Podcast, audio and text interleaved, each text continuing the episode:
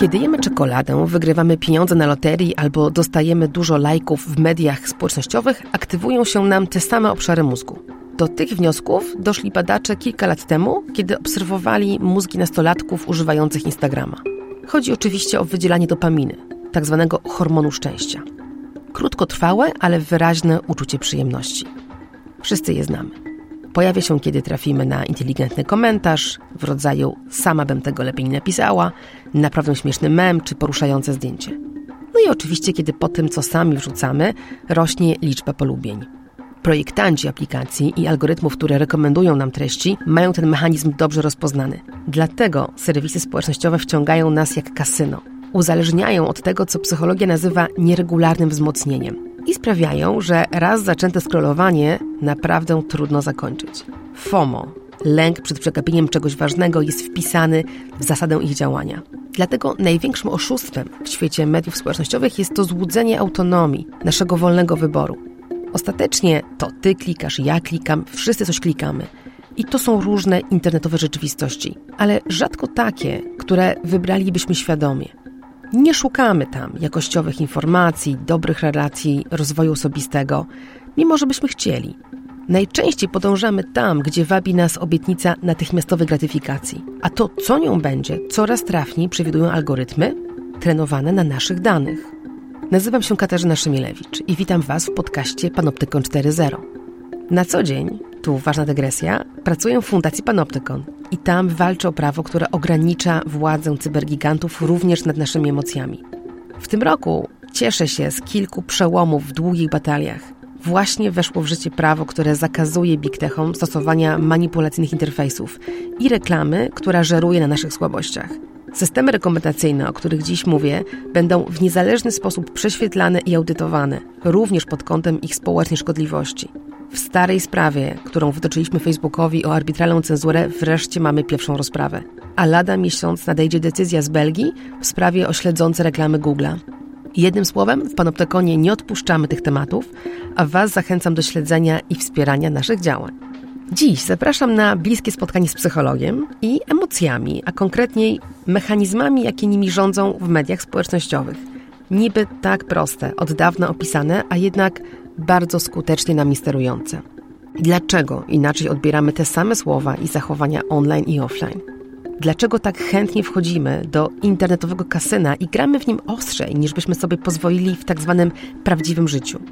No i jak z tego wyjść? Jak odzyskać autonomię? Przełączyć się z FOMO na JOMO, radość przegapiania. Posłuchajcie. Moim gościem jest dr Jakub Kuś, psycholog społeczny z Uniwersytetu SWPS. To jest Panoptykon 4.0. Dzień dobry, witam serdecznie. Dzień dobry. Już raz mieliśmy przyjemność rozmawiać y, w tym podcaście o mediach społecznościowych i o tym, co robią nam z mózgiem, co robią nam z emocjami, ale wracamy do tematu, bo jest rozwojowy. Tak o tym myślę. Na pewno w badaniach społecznych jest bardzo rozwojowy. Co zmieniło się z pańskiej perspektywy? Wtedy mówiliśmy o tych tematach świeżo po doświadczeniu pandemii.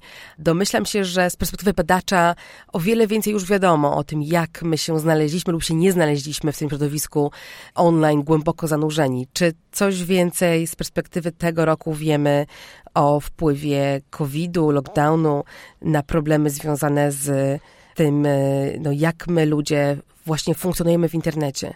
Tak, zdecydowanie wiemy coraz więcej. Zresztą coraz częściej mówi się też e, o tym, że w pewnym sensie z takiej właśnie perspektywy wpływu nowych technologii na, na funkcjonowanie nas wszystkich, to e, pandemia domknęła pewien etap cyfrowej rewolucji, bo okazało się, że jesteśmy w stanie bez większych problemów w bardzo wielu aspektach życia codziennego, życia zawodowego, po prostu funkcjonować w internecie. Oczywiście wiele osób i przed pandemią to robiło, ale, e, ale pandemia pokazała, że w momencie, kiedy byliśmy postawieni pod ścianą, to, e, no to musieliśmy się przenieść, musieliśmy nagle całe nasze życie przerzucić do tej cyfrowej przestrzeni i w zdecydowanej większości przypadków to się udało. Więc w pewnym sensie jakiś taki etap pewnej ostrożności, jeżeli chodzi o nowe technologie, o internet, to faktycznie ja mam takie przekonanie, że, że się domknął. I z perspektywy dzisiejszej, czyli 2023 roku, jeżeli tak sięgnę pamięcią wstecz, choćby te trzy lata, czyli do początków 20 mm, roku i początków pandemii, to mam takie poczucie, że pod względem właśnie dynamiki rozwoju nowych technologii jesteśmy w innej rzeczywistości. Bardzo rozwinął się choćby rynek aplikacji mobilnych. To taka też może ciekawostka, ale bardzo wiele y, po prostu firm nowych powstało, które oferują usługi y, dedykowane konkretnie w zakresie mm, właśnie nowych technologii i tego rynku mobilnego. Także wtedy spodziewaliśmy się pewnie pewnych kwestii, ale no dzisiaj widzimy, że, mm, że po prostu konkretne zmiany się pojawiły i to właśnie nie tylko w zakresie mm, pracy zdalnej, co, co już wspomnieliśmy, ale generalnie rzecz biorąc znacznie szerszego spektrum bardzo, bardzo różnych codziennych sytuacji. Czyli mamy pełne zanurzenie, mamy aplikacje na wszystko i oswojenie z tym, że to już wszystko naprawdę będzie online albo będzie hybrydowe, a co na to nasze emocje i ta nasza miękka część, bo my jako, jako białkowy interfejs potrafimy się przystosować do najdziwniejszych urządzeń i to o sobie wiemy, ale czy obserwujecie Państwo jako badacze również reakcje psychologiczne, emocjonalne ludzi na ten stan? No, w takiej większej skali? E, tak żeby można było już coś o tym powiedzieć, co to nam robi. Tak, rzeczywiście takie badania prowadzi się od wielu, wielu lat, ale faktycznie jest taki moment, gdzie można już próbować trochę szerzej wnioskować i, i wyciągać trochę mm, bardziej daleko idące wnioski, właśnie choćby z badań nad sferą emocjonalną. E, no, jest kilka takich chyba najciekawszych obszarów, o których mm, można by wspomnieć. Przede wszystkim obszar związany z doświadczaniem trochę innego rodzaju emocji w kontekście po prostu komunikacji e, zapośredniczonej internetowo. Bo no, oczywiście to jest kwestia, można powiedzieć, stara jak internet, ale niemniej jednak e, no, szereg, szereg badań pokazuje, że jeżeli wchodzimy z kimś w dialog, w jakąkolwiek formę komunikacji właśnie poprzez internet, innych emocji doświadczamy, inaczej myślimy o tej osobie.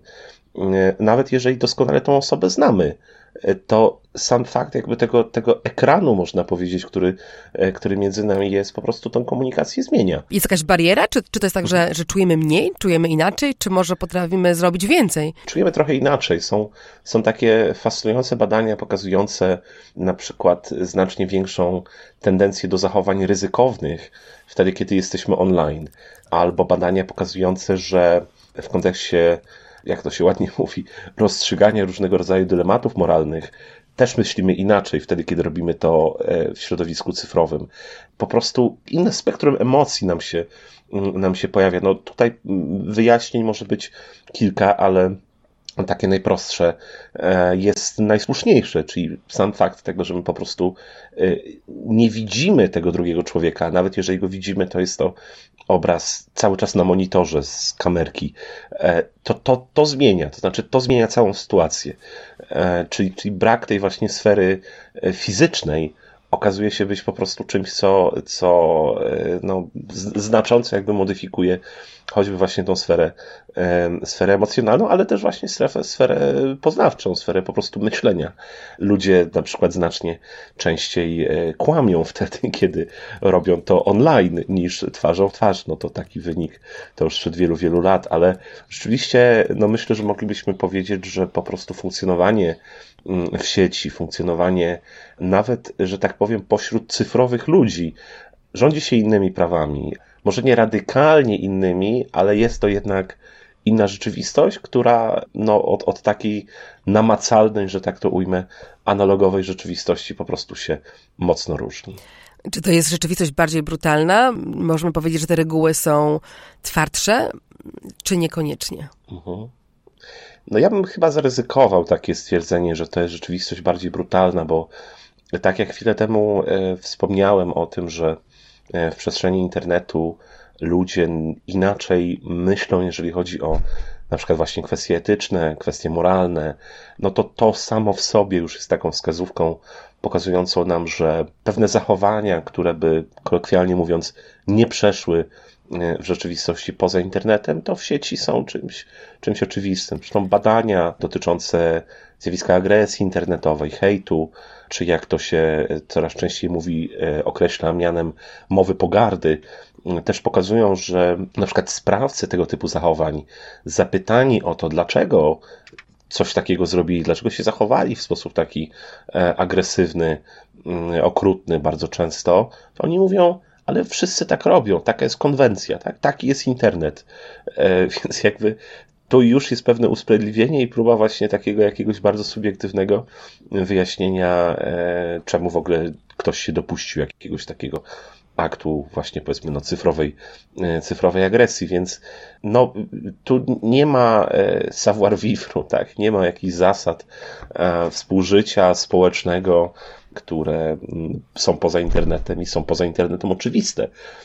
Oczywiście ja trochę generalizuję, ale no, z tej perspektywy no, już ponad 30 lat badań nad takim, bym powiedział, bardziej współczesną wersją internetu, no można jednak spróbować takie wnioski wyciągnąć, że po prostu samo bycie w internecie, że tak to ujmę, zmienia nasze patrzenie na drugiego człowieka. Zmienia to, jak my postrzegamy tą drugą osobę. I co ciekawe, też sobie przywołać wniosek z takich e, bardzo ciekawych badań, e, no już przed też kilku dobrych lat, których wyniki pokazały, że niekiedy nawet będąc w internecie, my sobie nie uzmysławiamy tego, że po drugiej stronie monitora też jest człowiek. Co no, implikuje oczywiście bardzo konkretne różnice w różnych e, po prostu reakcjach, tak? w różnych zachowaniach. Tu dochodzimy do tego, co dla panoptykonu jest e, kluczowe dla naszej pracy e, i naszej walki o, o lepsze środowisko dla człowieka, czyli interfejs, czyli to, co jest pomiędzy. Przecież wiele eksperymentów poświęconych właśnie temu, jak naprawić ten stan brutalności, który pan opisał, ten stan niewrażliwości zmierza do zmiany interfejsu. Jakbyśmy mieli rękaw, który powoduje, że ja czuję na swojej dłoni emocje innej osoby, jej złość albo smutek, albo gdybym y, lepiej ją widziała, gdybym miała jakiś głos z boku, który mi przypomina, ej, ten człowiek właśnie został obrażony albo cierpi, może byłoby inaczej. Ale mamy to, co mamy, prawda? Mamy media bardzo szybkie, na których migają nam przede wszystkim tekstowe mm, wiadomości, E, i nasza możliwość reakcji jest często bardzo ograniczona, sformatowana do kilku reakcji symbolicznych. E, like, złość, uśmiech, serce. Mm, czy wokół tego też e, badacze formują jakieś hipotezy? Jak te interfejsy na nas wpływają? Od tego, że chcemy wchodzić w interakcję z nimi bardzo intensywnie, że poświęcamy temu dużo czasu, aż właśnie po to, jak szybko wchodzimy w jakąś no, pseudoreakcję emocjonalną, prawda? Bo to, że ja lajkuję, wcale nie musi tego mhm. oznaczać. Tak, oczywiście. Tutaj e, no, Facebook już kilka dobrych lat temu wprowadził to, to rozróżnienie na, na więcej, e, więcej e, możliwych reakcji wobec treści, które możemy zobaczyć w przestrzeni Facebooka, ale to z perspektywy takiej właśnie interfejsowej, no, w moim głębokim przekonaniu to jest cały czas jeszcze bardzo, bardzo wstępna możliwość jakby takiego wpływu na zachowanie, e, na zachowanie internautów, bo, zwróćmy uwagę, że tak naprawdę jakbyśmy się zastanowili choćby właśnie nad tymi serduszkami, lajkami, czy tam innymi e, reakcjami typu haha albo, albo wow na Facebooku, to one mm, są po pierwsze niesamowicie uproszczone e, i to jest oczywiście no, cel w pewnym sensie też, mm, też te, tego typu jakby możliwości, którą się daje internaucie, ale z drugiej perspektywy, takiej bardziej życiowej, to my dość rzadko doświadczamy tylko i wyłącznie takich właśnie prostych e, emocji. No, to, to jest jakby takie, taka próba przyłożenia całej rozbudowanej, niesamowicie bogatej, e, wyrafinowanej ludzkiej psychiki do takich bardzo prostych, behawiorystycznych wręcz e, reakcji. Tak? Widzę coś, co mi się podoba, daję lajka albo daję serduszko. Widzę coś, co e, mnie zasmuciło, to daję smutną, płaczącą mm, buźkę. I oczywiście w takim podstawowym sensie to jest naturalna reakcja, ale no tak jak wspomniałem, internet też jest przestrzenią, która niesamowicie upraszcza pewne zasady, czy próbuje upraszczać.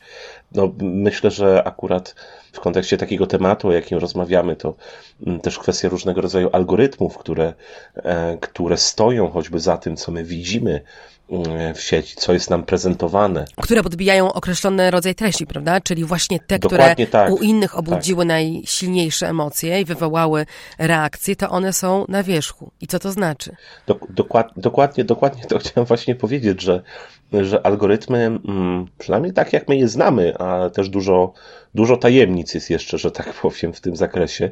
No ale to, co wiemy, to możemy no, z pewnością powiedzieć, że algorytmy mm, rządzące właśnie internetem tak naprawdę promują bardzo proste, ale bardzo silne emocje. To znaczy, one no, wychwytują to, co się powiela w sieci, tak? To, co wzbudza jakieś właśnie intensywne reakcje emocjonalne, ale to mogą być reakcje, no, bardzo takie, bym powiedział niekiedy, to zaryzykuję słowo prymitywne, czy jakby napędzające się w pewnym sensie też hejtem, agresją. Przecież takich przypadków jest cała masa.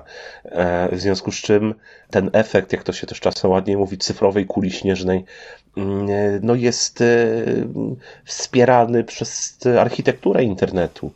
E, ja mam takie no, głębokie przekonanie o tym, że nie, nie, jesteśmy bez wyjścia w tej sytuacji, bo po pierwsze jesteśmy e, istotami rozumnymi, a po drugie no, coraz więcej wiemy o internecie, o tym jak on funkcjonuje. No ale wracając do tego wątku emocji, pamiętam sam początek, to pozwolę sobie taką historię przywołać, sam początek wojny w Ukrainie. Miałem okazję e, rozmawiać dosłownie kilka pierwszych dniach, prowadzić taki warsztat dotyczący zjawiska dezinformacji.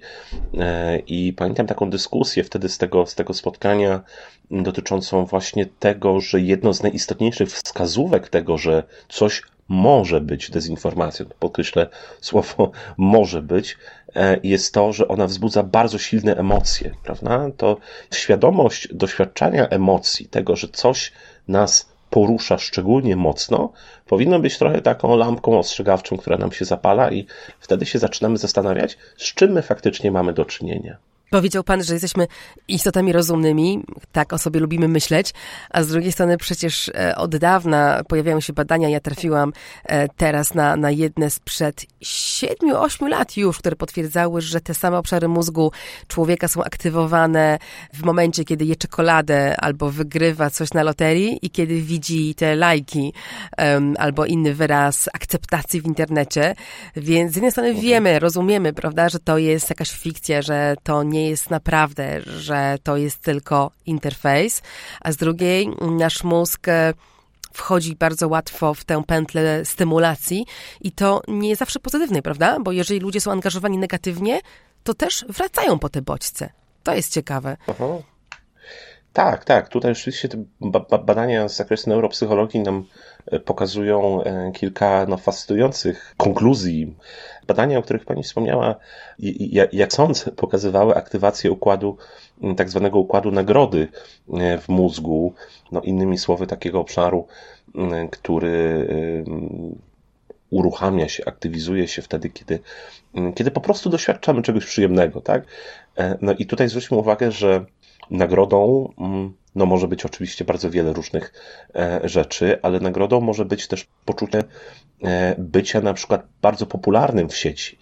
A, a co za tym idzie? Popularność przecież nie musi wynikać z tego, że my powielamy jakieś wspaniałe, mądre, dobre e, treści.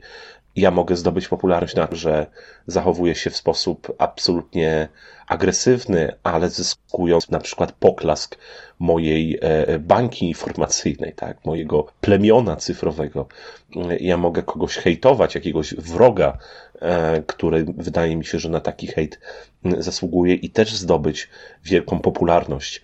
Są przecież takie znane e, co jakiś czas pojawiające się sytuacje, choćby na Twitterze, gdzie niektórzy użytkownicy no właśnie zdobywają taką olbrzymią popularność, zostają królem czy królową Twittera na, na 5-10 minut i to dla nich na pewno jest bardzo nagradzające. Znaczy, to jest coś, co, e, co w takim sensie właśnie aktywności neuronalnej, aktywności mózgu daje im konkretną korzyść, prawda? Więc e, no, internet oczywiście jest przestrzenią, która, w której bardzo łatwo możemy sobie też rekompensować różnego rodzaju e, potrzeby, możemy uzyskiwać właśnie różnego typu szybkie nagrody. Jest zresztą taka bardzo ciekawa też koncepcja takiej badaczki zjawiska uzależnienia od internetu, Susan Flores, która zwróciła swojego czasu uwagę na to, że mechanizm uzależniania się od internetu, od właśnie mediów społecznościowych czy od tego typu popularności jest bardzo podobny do e, mechanizmu uzależniania się od e, hazardu. E, to może się wydawać dość odległe, ale zwróćmy uwagę, że w kontekście hazardu, czy nie wiem, wizyty w kasynie na przykład, nieregularne wzmocnienia pozytywne, jak to się ładnie mówi, czyli to, że po prostu raz na jakiś czas wygrywam. I w kontekście mediów społecznościowych jest bardzo podobnie. Raz na jakiś czas ja uzyskuję to, jak to się czasem ładnie mówi, żniwo lajków, prawda? Staje się gwiazdą, tak? Uzyskuje bardzo wiele po, polubień, komentarzy, serduszek. E, to nie jest reguła, tak? To nie jest tak, że zawsze jak ja coś wrzucę, zawsze jak ja coś umieszczę, skomentuję, to to uzyskuje taki cyfrowy poklask. Bo ale wówczas byłoby nam tak łatwiej temu się nie poddać? Czy gdyby to było tak zaprojektowane, że zawsze jest miło, to byłoby słabszy byłby mechanizm uzależnienia? Zgodnie z tą teorią? Zdecydowanie tak. Zdecydowanie tak. Jeżeli byśmy cały czas doświadczali tego typu stymulacji na podobnym poziomie, to byśmy się do niej przyzwyczaili. A jeżeli ona jest nieregularna, my nie jesteśmy w stanie tego przewidzieć do końca, to to jest dla nas niesamowicie przyjemne. W kontekście mediów społecznościowych, portali, tego tak naprawdę czym one żyją, E, no to myślę, że jakbyśmy się nad tym właśnie z tej perspektywy zastanowili, to byśmy zobaczyli, że dokładnie tak jest, że po prostu e, media społecznościowe są takim trochę współczesnym e, kasynem popularności, prawda? Współczesną przestrzenią, w której ten, ten hazard, to jakby ryzyko uzyskania nagrody oczywiście jest zmienne, ale ona co jakiś czas się pojawia i to nas bardzo stymuluje. To znaczy, to nas, mówiąc kolokwialnie, nakręca po prostu do tego, żeby tam być, żeby cały czas w tej przestrzeni być. A co jeszcze na to wpływa? Coraz więcej e, w bańce, w której ja żyję, aktywistów starających się o jakąś zmianę, którzy wchodzą w dialog z tymi platformami, mówi się o takich wzorcach projektowania interfejsów i algorytmów po to, żeby wciągać ludzi. I pan opisał potężny mechanizm, który działa w naszych głowach, który z tym współgra. Ale czy również badacze społeczni patrzą na na same te narzędzia, na to, jak one są tworzone. Mam na myśli na przykład takie rozwiązania jak to, że to się tak długo skroluje, prawda? Że tak długo możemy grać, że te sesje są w zasadzie, no mogą być nieskończone w czasie, jeżeli ktoś wciągnie się tak głęboko. E, albo e, no to, co widać na wierzchu jest właśnie bardziej stymulujące, albo sposób, w jaki nas te powiadomienia mm, atakują, że w tym też jest jakaś metoda. Czy te aspekty też się bada w naukach społecznych? Jak najbardziej. E, zresztą wszystkie te przykłady, które pani podała, są no, można powiedzieć, w jakimś tam stopniu poznane już w nauce, choćby, choćby na takim styku user experience y, i psychologii, prawda? Doświadczeń użytkownika y, w zakresie relacji z interfejsem. Bardzo wiele różnego rodzaju, czy to aplikacji, czy stron treści cyfrowych jest mm, tworzonych w taki właśnie dokładnie sposób, aby angażować użytkownika, prawda? Aby on po prostu był jak najdłużej i jednocześnie jak najmocniej emocjonalnie się zaangażował. Czyli nie tylko nie jest tajemnicą ta zasada, ale też jak to osiągnąć jest dość oczywiste dla ludzi badających te zjawiska. To jest tak, że badacze mogliby stworzyć listę praktyk, których w zasadzie nie należałoby akceptować, bo wszyscy wiedzą w branży, że one tak będą działać, czy to nie jest takie czarno-białe? To jest y, coraz bardziej czarno-białe, tak bym to ujął. E, bo faktycznie to też, no, tak jak Pani wspomniała chwilkę temu, takim myślę też dość ciekawym przykładem jest oferowanie, to się czasem mówi, świata, który się nie kończy. I to nawet też w branży gamingowej, w, w tworzeniu gier coraz częściej się mm, wykorzystuje i zwraca się na to uwagę.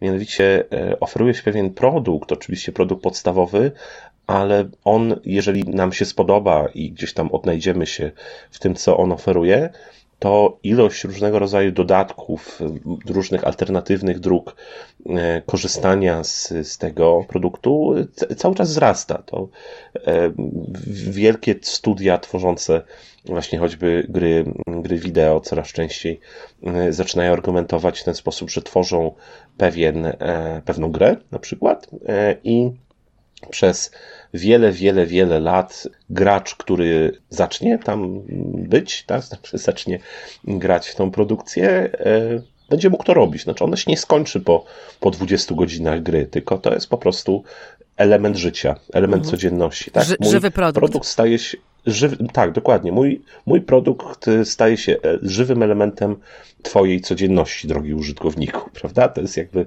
ten, ten sposób myślenia i w kontekście interfejsów e, jest, e, jest bardzo podobnie.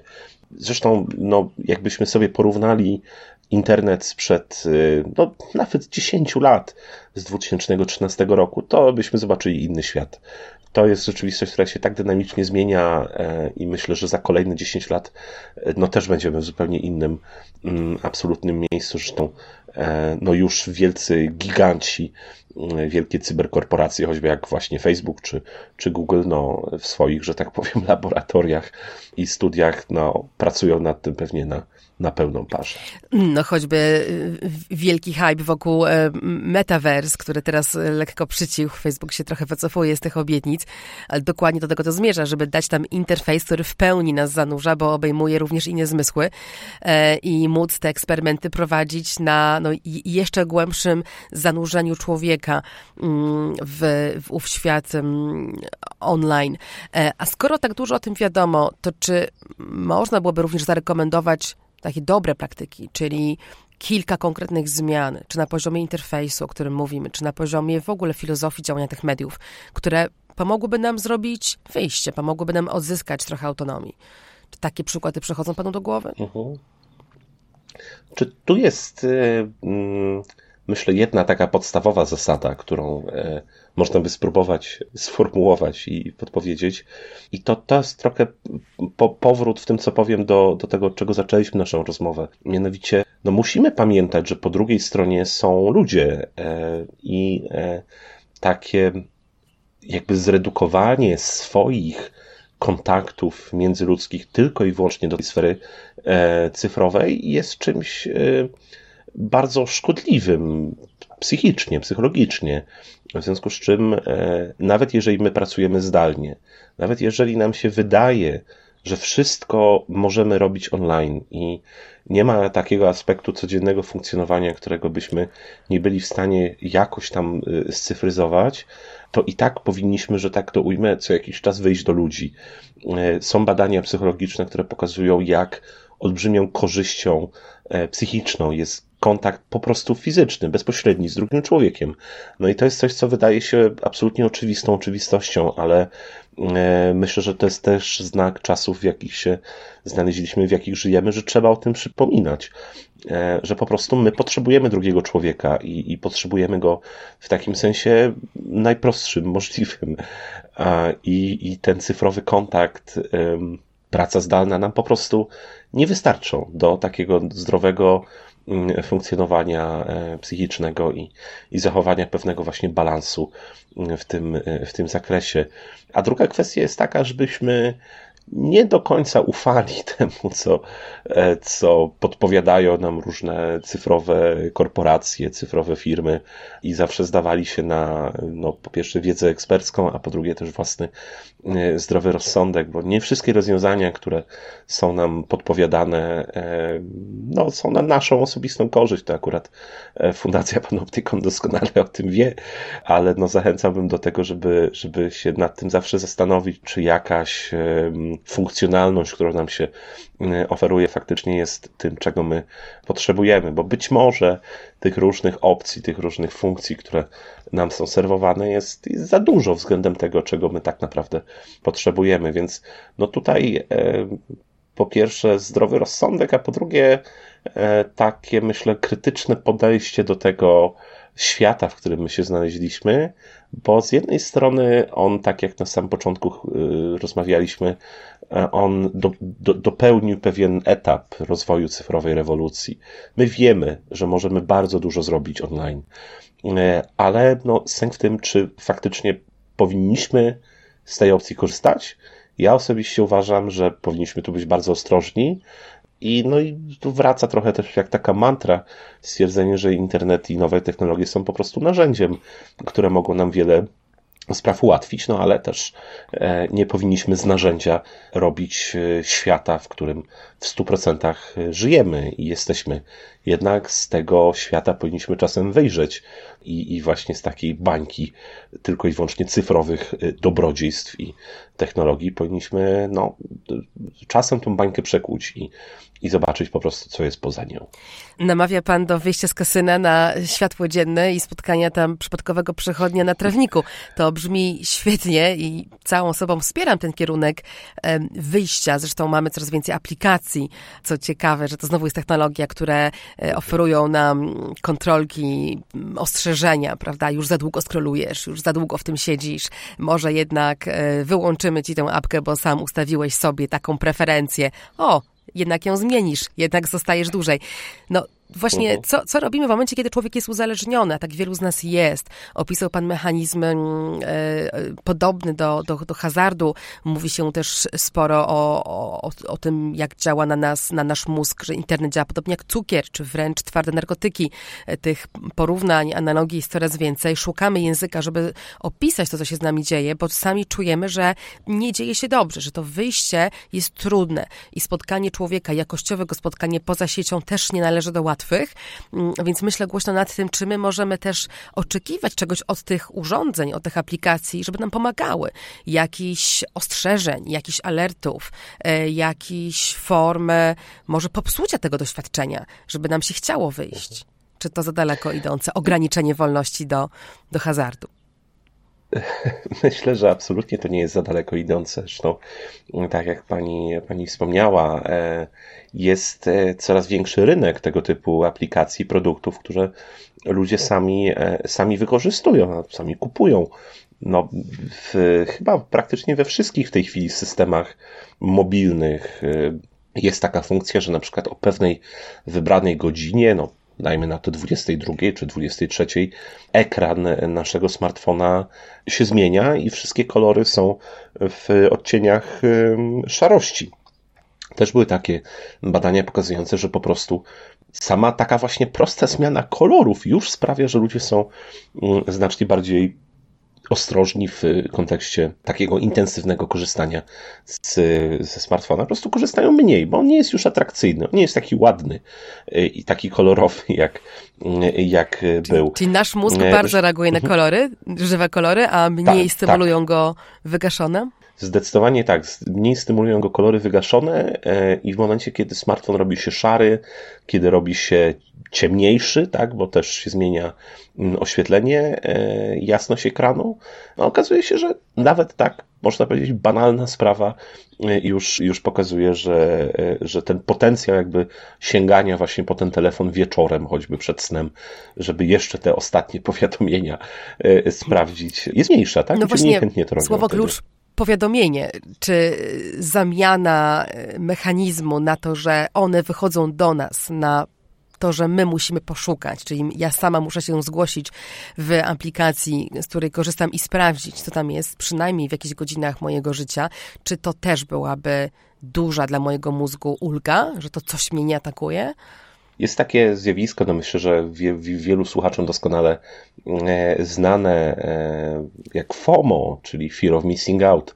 E, to na, na język polski zazwyczaj jest tłumaczone jako lęk przed przeoczeniem czegoś, przed przegapieniem jakiejś treści, czyli taka właśnie kompulsywna, lękowa potrzeba dotycząca tego, żeby no być na bieżąco, żeby właśnie cały czas czuwać nad tym światem powiadomień, żeby nie daj Boże nic tam nie, nie umknęło.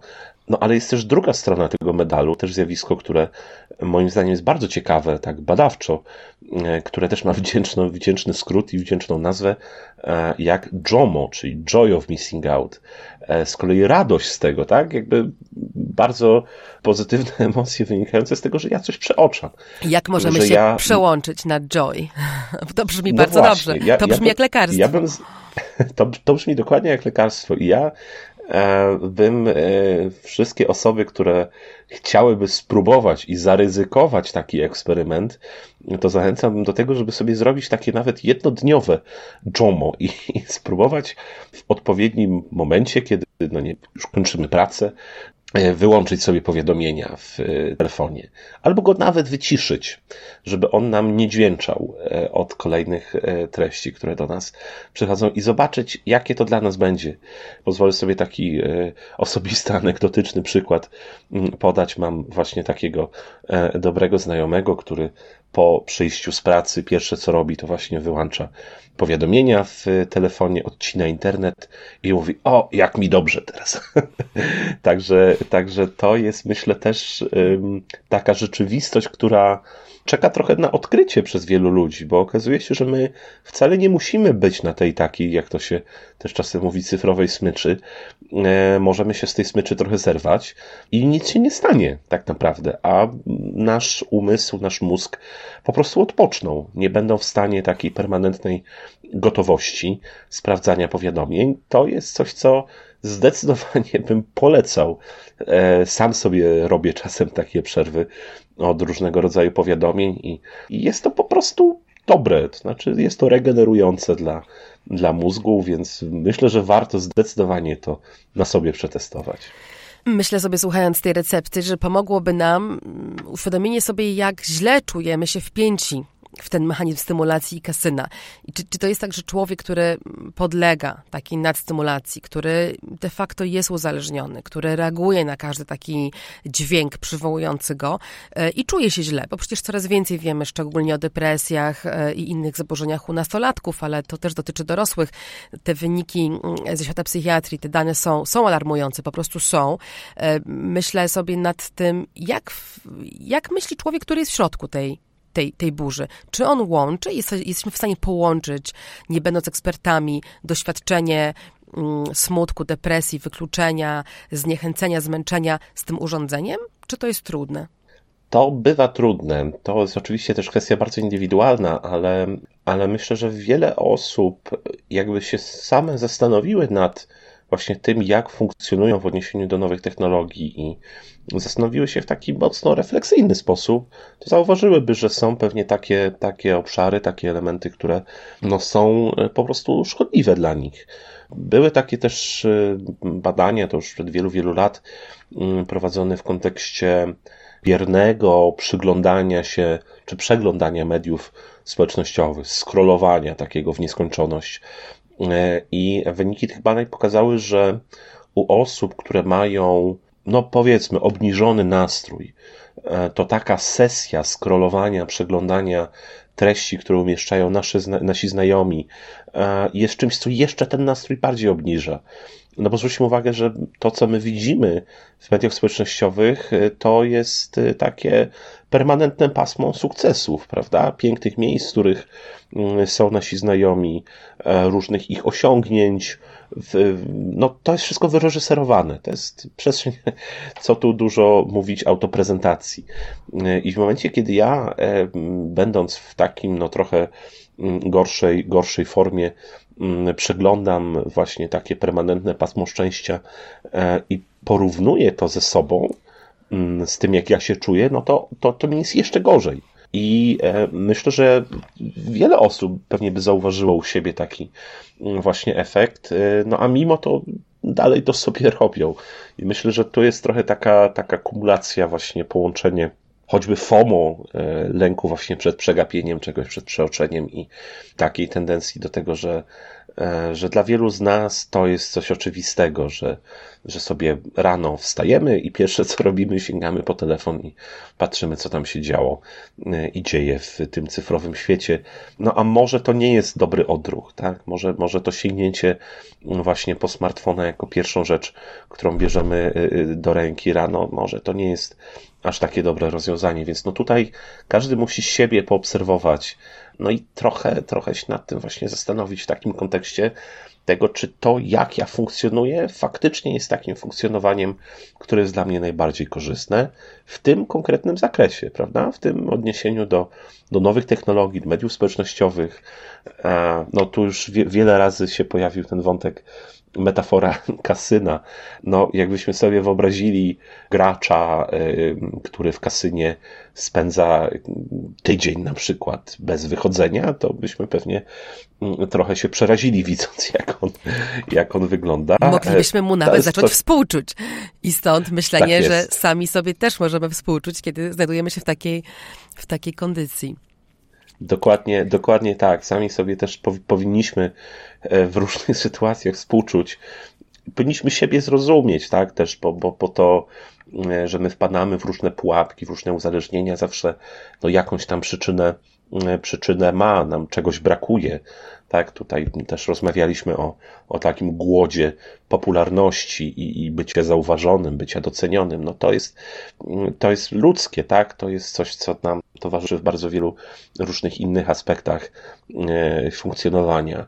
No ale no, niekoniecznie musimy przyjmować takie właśnie pseudo-lekarstwo w postaci takiej właśnie niekiedy cyfrowej popularności. No, do, dość, myślę, coraz bardziej znanym pojęciem też jest tak zwany junk news, czyli śmieciowe informacje, prawda? Takie, e, takie treści, które kompletnie nic nie wnoszą do naszego życia, a angażują nasze zasoby poznawcze, angażują nasze myślenie, nasze emocje. I ograniczają naszą kompletnie. zdolność poznania tego, co trudniejsze, ale bardziej wartościowe, prawda? Bo mając Dokładnie zajęte to spektrum, tak. nie sięgniemy mhm. po inne informacje. Podobnie, e, tak pomyślałam, słuchając e, tego, co pan powiedział o, o szukaniu popularności i trochę fejkowaniu jej w tych mediach, przecież zbudowanie czegoś realnego w tym czasie nie jest możliwe, bo ja nie zasłużę na to prawdziwe docenienie w domu czy w pracy, jak będę tak bardzo zajęta szukaniem tego mojego narkotyku w sieci. Tak, to, to, to jest kwestia bardzo, bardzo podstawowa. To, to jeżeli ja poświęcam czas y, na y, właśnie, że tak powiem, konsumowanie takich śmieciowych informacji, poświęcam swoje zasoby poznawcze, e, to mnie to po prostu zmęczy. I w, w odniesieniu do jakichś treści faktycznie wartościowych, korzystnych, e, albo w ogóle po prostu czasu, który ja na to poświęciłem, no to ja jestem na znacznie gorszej pozycji wtedy, prawda? Bo to jest tak jak z jedzeniem w, no powiedzmy, jedzeniem fast foodów. No to, to jest oczywiście metafora, ale, ale jakby logika za tym jest dokładnie taka sama. Przyswajanie jakichś takich pseudo-informacji y, to są takie puste intelektualne kalorie, prawda, które nas zapychają, ale absolutnie nie są pożywne, że tak, że tak to ujmę. Nie budują e, nas. Więc nie budują nas, a na przykład y, myślenie w kategoriach moralnych, etycznych, czy, czy jakby zastanawianie się nad jakimiś takimi bardziej wymagającymi kwestiami e, jest e, po prostu męczące, tak? To znaczy to wymaga zasobów poznawczych. No jeżeli ich nie mamy albo są znacznie obniżone, no to po prostu się nad tym nie zastanowimy, no i będziemy tkwić właśnie w takim, e, w takim świecie, w którym konsumujemy nie do końca to w sensie informacyjnym, co, co powinniśmy. Zbliżamy się do końca tej rozmowy i czuję, że ona się zakończy dosyć um, ambitnym wezwaniem e, słuchających nas ludzi do tego, żebyście po pierwsze zadbali o higienę cyfrową, trochę przechytrzając swoje własne słabości, e, wzmusili swój mózg do tego, żeby się mm, oderwał, odkleił i zajął czymś innym, żebyście czasem zaryzykowali radość odłączenia się i poćwiczyli, jak to jest, żeby nie być na bieżąco, ale też zmęczyli się, prawda? Zmęczyli się czymś realnym i poczuli e, realną satysfakcję. Ja bym dodał jeszcze jedną rzecz, jeżeli mogę. Czasem pozwólmy sami sobie się trochę ponudzić nawet nie tyle zmęczyć, ale trochę ponudzić, trochę zawiesić gdzieś wzrok i pozwolić naszemu umysłowi iść swoimi ścieżkami. Nie zawsze musimy go stymulować różnymi właśnie treściami cyfrowymi. Mózg, jak się nudzi, to na tym korzysta. Także ja bym to jeszcze ewentualnie do tego e, dołożył i bardzo serdecznie wszystkich, do wszystkich tych pozostałych też elementów zachęcił. Trochę poeksperymentujmy na sobie, zobaczmy, jak się będziemy z tym czuli. Dziękuję za rozmowę. Moim gościem w podcaście Panoptykon 4.0 był dr Jakub Kuś. Bardzo dziękuję. Do usłyszenia. Wracajcie do nas. Temat tego, jak media społecznościowe, jak technologie wpływają na ludzi, na nasze emocje, psychikę, na pewno będzie wracał. A żegna się z Wami na dziś Katarzyna Szymilewicz. Panoptykon 4.0 Jeśli cenisz ten podcast i inne działania Fundacji Panoptykon, pamiętaj o nas, wypełniając swój PIT. Numer KRS znajdziesz na stronie panoptykon.org.